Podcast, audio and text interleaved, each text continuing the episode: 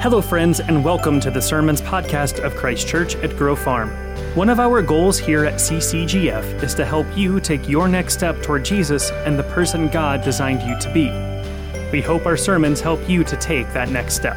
If you would like more information about the community here at Christ Church at Grove Farm, or if you would like to contact us, you can do all of that and more on our website, which is ccgf.org. And to get an even further taste of who we are, you can follow us on Facebook, Instagram, Twitter, and YouTube.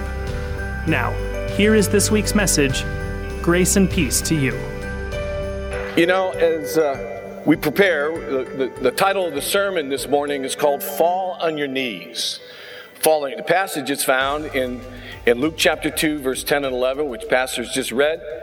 But before we begin, let's just have a word of prayer together. Heavenly Father, I want to thank you and praise you for who you are. And I would just ask that you'd forgive me and cleanse me of any sin, and that you would fill me with your spirit, and you'd speak through me to your people. And we, as your people, would not just be hearers of your word, but we would be doers of it. For Lord, we ask these things in Jesus' name. Amen and amen. You know, as I was preparing for Light the Night and for this morning, there was a Christmas card that I was reminded of that I received some years ago. Those of you that are there on, on Friday and Saturday, you heard this, but it's so true. And this is what it said it said, if our greatest need had been information, God would have sent us an educator. If our greatest need had been technology, God would have sent us a scientist. If our greatest need was money, God would have sent us an economist. If our greatest need had been entertainment, God would have sent us an entertainer. But our greatest need was forgiveness. So God sent us a Savior. Our greatest need was forgiveness. So God sent us a Savior. You know, I'm closing in on 33 years of ministry, and I could tell you this. After counseling countless numbers of people, what people want to know, what they really want to know, is if they're forgiven. They want to know, am I truly forgiven? There's a story that's told about a father and a son, and they lived in Madrid, Spain. And the son's name was Paco. And Paco was a young teenager, and he was rebelling against his father. Finally, that rebellion came to a head, and Paco ran away from home and broke the father's home, broke the father's heart. His father began to look for him, and he searched for him for weeks, but couldn't find him.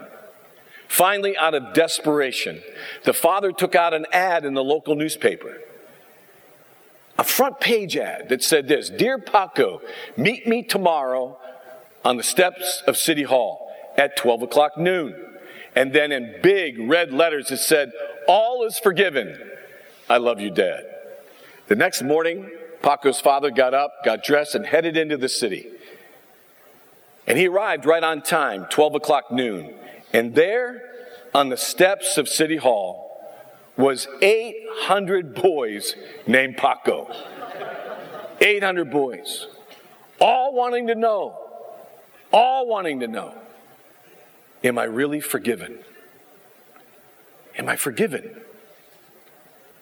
Just like those 800 boys, those of us in this room, that's what we want to know. You know why? Because in the depths of our hearts, in the deep part of our heart, we know that we have said things and we have done things that we wish we would have never said or ever done. But we said them and we did them. And we can't rewind the tape. And we want to know, really, because God knows everything about us. He knows our secrets. He knows what we think. He knows what we're doing. He knows what you're going on right now in your mind. He knows everything about us. And we want to know, are we really, God, are we forgiven?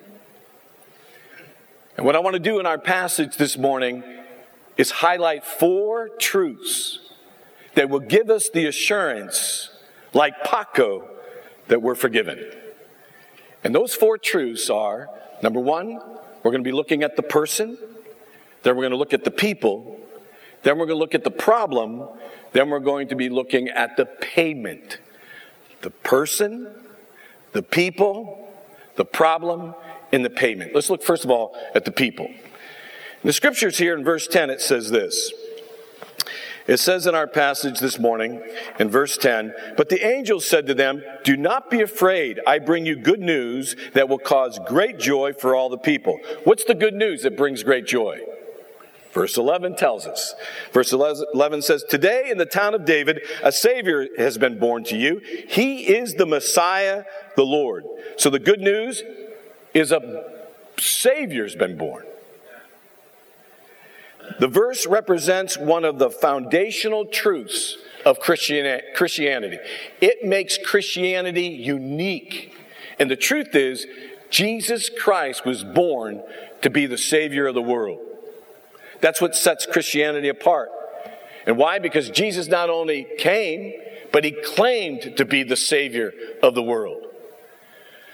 Remember sitting in an office some time ago, years ago, with a friend of mine. He happened to be a CEO of a major corporation here in Pittsburgh. And he looked at me and he said, Ed, Pastor Ed, I, I just got to ask you a question. I said, sure. And he said, I believe that all religions are the same. And all religions lead us eventually to God. He said, What do you think? I said, I respectfully disagree. I disagree because of who Jesus Christ is. And he looked at me and he said, Well, what makes Jesus unique? What's the, what's the difference between him, for example, Buddha, Muhammad, Confucius? I mean, what makes him different than any other founder of any other religion? And I looked at him and I said, Well, I can give you a number of reasons, but I'm only going to give you five. Okay, here's five. Number one, I said, Jesus is the only one that was ever born of a virgin. Not a person in the planet that's ever been born as a, by a virgin, let alone Buddha, Confucius, or Muhammad. Jesus Christ was born of a virgin. I said, second, Jesus Christ claimed to be God. Buddha, Muhammad, Confucius, they didn't claim to be God. Third, Jesus claimed that he himself could forgive you of your sin. No other founder of any other religion made that claim that he alone, they alone, could forgive you of their sin, of your sin. I said, fourth, Jesus claimed that salvation was by grace, not by works. In other words, that he said that salvation was a gift. It was a gift that you receive, not by works, but by faith. Then I told him about a friend. Friend I had in seminary. He was a Hindu. And we were in world religions. We were studying all the religions of the world. And we were talking about salvation. And I said, salvation comes through Christ. And my friend said, No, I don't agree. And I said, I'll tell you what, when we get all done studying the world religions, let's talk about this. He said, Okay. So we got done talking all about it. Got done learning all about the religions of the world. He came right up after class, came up to me and said, Ed, you were absolutely right. After studying all the religions of the world, every religion in the world is man trying to reach up to God by being good enough through works and then being approved by God. Only in Christianity do you have God reaching down to man through the person of Jesus Christ and providing salvation as a gift that you can receive by faith. I said, My brother, you've got it right. You know what? My Hindu friend understood the truth, but as far as I know, he never received it. And I looked at my friend, my CEO friend, I said, So let me tell you the fifth reason. Fifth reason is, is that Jesus Christ claimed that he was resurrected from the dead, that he walked out of the grave. I said, no other founder of any other religion made that claim. Not Buddha, not Muhammad, not Confucius. Matter of fact, you can go to their gravesite and you can see where they're buried. They're still in the ground. But if you go to the place where Jesus Christ is buried, the tomb is empty. Why? Because he walked out of the grave and he lives. And I looked at him and I said this, you're right when you say that all the other religions, because they are a religion. You see, their founders are dead. All you can do is put into practice their teachings. But with Jesus Christ, it's not about worshiping somebody who's dead or teachings. It's worshiping a person, a person who's alive and desires a relationship with you. You can know him in a personal way. It's not just about embracing the truth of what he said, it's embracing the truth himself. Amen. Far as I know, my friend said to me, Hey, you're giving me a lot to think about, Pastor Ed. Far as I know, he's never received the truth. How about you?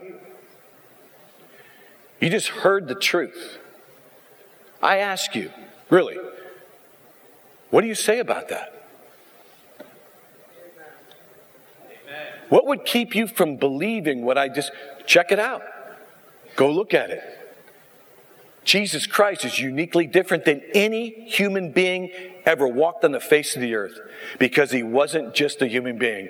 He was the God man. He was the savior of the world. Listen, he did not come to be a social reformer. He didn't come as a political leader. He didn't come as a religious founder. He came as the savior of the world. The savior. He's the one that can guarantee that you're forgiven and heaven is your home. He can guarantee it because he walked out of that grave. Listen to this. This is what Jesus said in Luke chapter 19:10. He said, "The Son of God came to seek and save that which is lost." In John, in John uh, 14, verse 6, it says, Jesus said, I am the way, the truth, and the life, and no one comes to the Father except through me. And then the scriptures teach us this. Over in John chapter 3, verse 17, it says this in our scripture. And I love this verse because it's so clear and so plain. Here it is, chapter 3, verse 17. For God did not send his Son into the world to condemn the world, but to save the world through him. What's bad about that, folks? He didn't come to condemn us, he came to what? Say it again. Do you believe that? Yes. Well, who did he come for? Did he come for just some of the people? No, he came for all. Look at it says in verse 10. Look at this. Verse 10 says, I bring you good news that will cause great joy for some of the people. No. Say it with me. All the people. That doesn't mean just some of us. That means all of us. That means you. That means me. See, Jesus didn't just come for the Jews. He didn't come just for the Gentiles. He didn't just come to show up, if you will, for the weak, or just for the strong, or just for the poor, or just for the rich. He came for everyone. All of us. You know why? Because we all have the same problem. Every one of us in this room, this is what's great. We all have the same problem. The problem is this that God wanted a relationship with us, but we didn't want a relationship with Him. We've all gone off and done our own thing. And the Bible calls doing your own thing sin. And Romans chapter 3, verse 23 says this All have sinned and fall short of the glory of God. We're all like Paco. We've all rebelled against God the Father. And because we rebelled against him, just like Paco and his, and his father, that relationship has been broken. It's been severed. But thank God God so loved us, it says, for God so loved us that he gave his only begotten son. He came searching for us. He came looking for us. He came because I already told you in Luke chapter 19, 10, he came to seek and save that which is lost. That's us. He came for you and me. And he came so that you could be forgiven and brought back into a right relationship with the Heavenly Father. You know, people come to me often and say this Pastor Ed, you know, why did Jesus have to die, though? Why did he have to die such a suffering death? I mean, God's God. Why couldn't he just say to everybody, You're forgiven? He, just, he could have just said, You're forgiven, and that would have been it. Why do you have to send Jesus? And when I ask that question, I usually answer with another question. The question is let me ask you this. Why doesn't our present day legal system just say to everybody, you're forgiven. Doesn't matter who you are or what you've done or who you've done it to. We're going to forgive everybody and just let you all go free. And they always look at me and say, Pastor Ed, then that wouldn't be fair. There'd be no justice. I said, exactly right. That's the truth. And just as that's true among us, it's true in heaven. God has to be true to himself and to his laws. He has to be just to his laws. And the Bible says that all of us have sinned, so we've broken God's laws. And the Bible says this the wages of sin is death. So when we broke God's law, our relationship with God is dead. That's the bad news. The bad news is if you die for your sin, you're dead forever. You're separated from God. However, God so loved us, He gave His only Son. Jesus came searching. He was born in a manger. But he didn't stay in that manger. He grew up as a man and he went to a cross and he died on that cross. Why did he die on that cross? He died on that cross to satisfy God's law. The wages of sin is death. Somebody's got to die. He who knew no sin, no sin, took our place. He stepped on on your behalf. He sacrificed himself and died so that you could be forgiven. And then he walks out of the grave. He walked out of the grave. You know what this means to us? It mean, that's why we celebrate Easter. The death and the resurrection of Jesus. He walked out of the grave. You see, he paid for your sin. But then he walked out of the grave, so he overcame sin and death. And he alone has all the power and the authority to forgive you of your sin. And he's alive. And he's the one who paid the penalty and satisfied the law. And he's here this morning and he's saying to you, come on home. Christians, come on home. All people, come on home like Paco's father. You know what? He put it right in writing for us. He sent out a major ad in a paper called the Bible saying to you and me, hey, look, you're all forgiven. I love you, Dad. He loves you. He wants this relationship. Question is, what did he really do when he paid the penalty, Pastor? Well, he paid your sin in full and he made it possible for you to be forgiven. Let me give you a modern day illustration to help you understand. Here it is. Talking about the payment that Jesus Christ died and paid our sin, paid our penalty, and satisfied the law. There was a woman, she was driving through the state of Georgia, and she was going 70 in a 55. And a police officer pulled her over, gave her a ticket. She stood before the judge. She's standing there, and the judge looked at her and said, Madam, speed limit is 55. You were going 70, and you broke the law. The law requires that you give $100, pay a $100 fine, or spend a night in jail. And the woman looked at the judge and said, Your Honor, I can't pay. I don't have $100. And I can't spend a night in jail, Father. I mean, Judge, I can't. I got kids at home, little ones. I have nobody to watch them. Judge looked at her and said, Madam, I can't change the law. The law requires you pay $100 or you spend a night in jail. The woman now, with tears rolling down her cheeks, looked at the judge and said, Your Honor, I can't pay. Can't do it. And I can't spend a night in jail. I can't. Is there any other way? Have mercy. And judge looked at her and pushed himself away from the bench. He walked over to his closet and he took off his robes. He hung them up. Then he took his suit coat, very simple suit coat, put it on, walked down and stood right next to her pulled out his wallet, took out a hundred dollar bill, laid it on the bench, then walked back up on the platform. This time he didn't take off his coat. He took his robes, put them back on, came back over in front of the bench, behind the bench, looked at her and said, Madam, you were caught going 70 in a 55.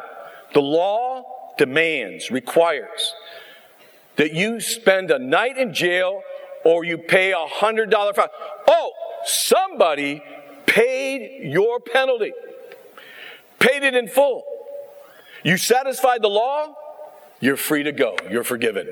And that woman, true story, walked out of the court. Look right here.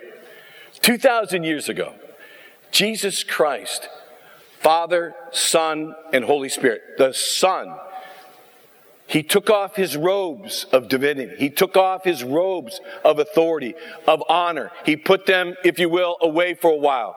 He came down and he put on that simple coat, humanity. He became one of us, the incarnate, the God man. He came and he was born in a manger. He grew up as a man. He came up close and personal with each and every one of us, and he loves us up close and personal. And then he laid down that hundred dollar bill with his life. He paid our debt in full, our penalty.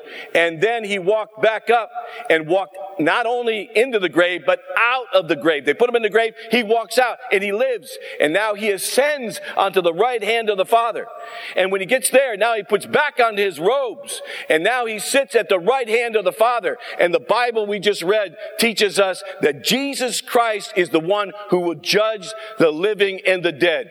And if you know the Lord Jesus Christ, and you will stand there. The Bible says that every knee shall bow and every tongue confess that Jesus Christ is Lord. That will happen regardless of what you think or say. You do it now, you're forgiven. You wait till you see him there, it's too late. You bow down and bow down now.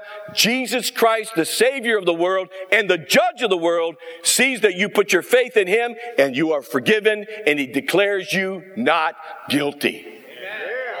Not guilty.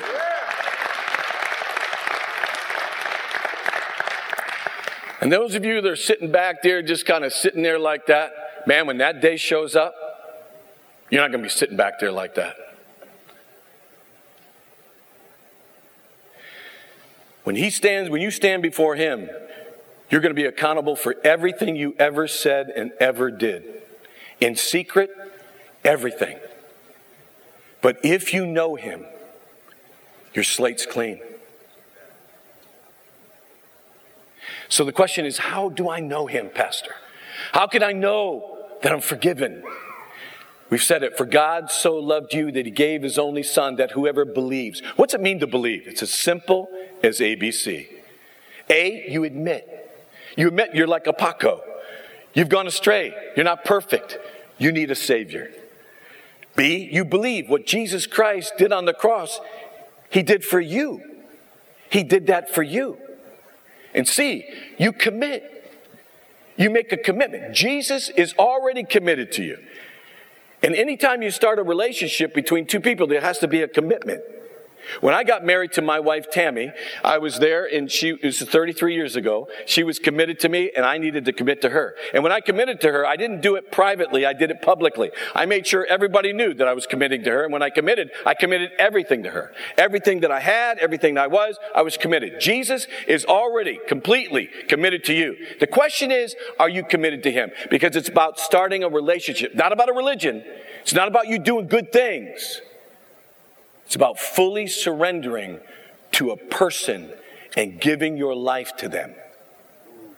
If you've never done that, then you've got to question whether you stand before God and you'll be forgiven. But you can end that right here now. Simply close your eyes, everyone bow their heads. I'm going to give you an opportunity to know for certain that you know Jesus Christ. So bow your heads, close your eyes. And in your mind's eye, I want you to see Jesus because he's here, he, coming right up to you. Do you see him? Walking right up to you personally. And he's saying to you, I love you and I want to forgive you. I'm committed. Are you committed? And if you've never commit yourself, then commit. I'm going to give you an opportunity to pray, and the prayer is very simple. The prayer doesn't save you, Jesus does. But maybe you might be here today and you're struggling, like, what am I supposed to say, Pastor? So let me help you. And I'm going to pray this prayer, and this is a prayer for those of you that have never received Christ. You're not sure, you're not certain, you want to cement that today. But then, as believers, those of you that know that you're believers, I want to ask you this Are there secrets in your life? Are there things going on and you're wondering if you really can be forgiven for that? Things that you watch, things that you see, the things that you do, the things that nobody knows about. You're sitting out there wondering, is that going to be forgiven? I'm asking believers today. You pray. You confess, and Jesus says this, God says His word I will forgive them of all their sin if they confess it. All of it, past, present, and future. Those of you that don't know the Lord, you're not sure, pray this prayer with me. Dear Lord Jesus, I know I'm a sinner, and I ask you to forgive me. I believe you died for my sins and you rose from the dead. And I turn from running my own life, and now I ask you to run it. I invite you to come into my life and my heart. I trust and follow you as my Lord and Savior. Fill me with your Spirit, and I thank you in Jesus' name. Amen. With everyone's head still bowed and eyes closed, if you prayed that prayer with me, would you please just raise your hand? You prayed that prayer? Thank you. Anybody else prayed that prayer? Many of you? Thank you so much, folks. Those of you that are raising your hands, it's very important that you come talk to somebody. It's very important because now you are not just a creation of God, you became a child of God, and you just joined the family of God. And you need to grow, you need to mature. I didn't know God for 22 years of my life. When I came to know Christ, I had never been in a church before. You need people to come around you. Come talk to the pastors. Let us know that you prayed today. Get in a small group. Get somewhere where you can grow. This is a tremendous Christmas. God is doing tremendous work. People of God, look right here. Everybody, look right here. I don't know if you know it, if you understand it, but you don't know what you're part of right now. I mean, there's people coming to know Christ by the hundreds. Many people responded today. Do you understand what you're part of? Man, if you're not part of it, lock arms with us. Invite people this Christmas season. Expect God to do something on Christmas Eve. Expect Him to do it. He'll do it. He'll use you. He will win those friends and those families and those people that you love. You bring them. You be faithful. God will be faithful to you. Don't miss another season. Don't miss another year. Bring them. Bring them so that they can know what you know. And the truth will set us free. Amen. We love you. God bless. Merry Christmas.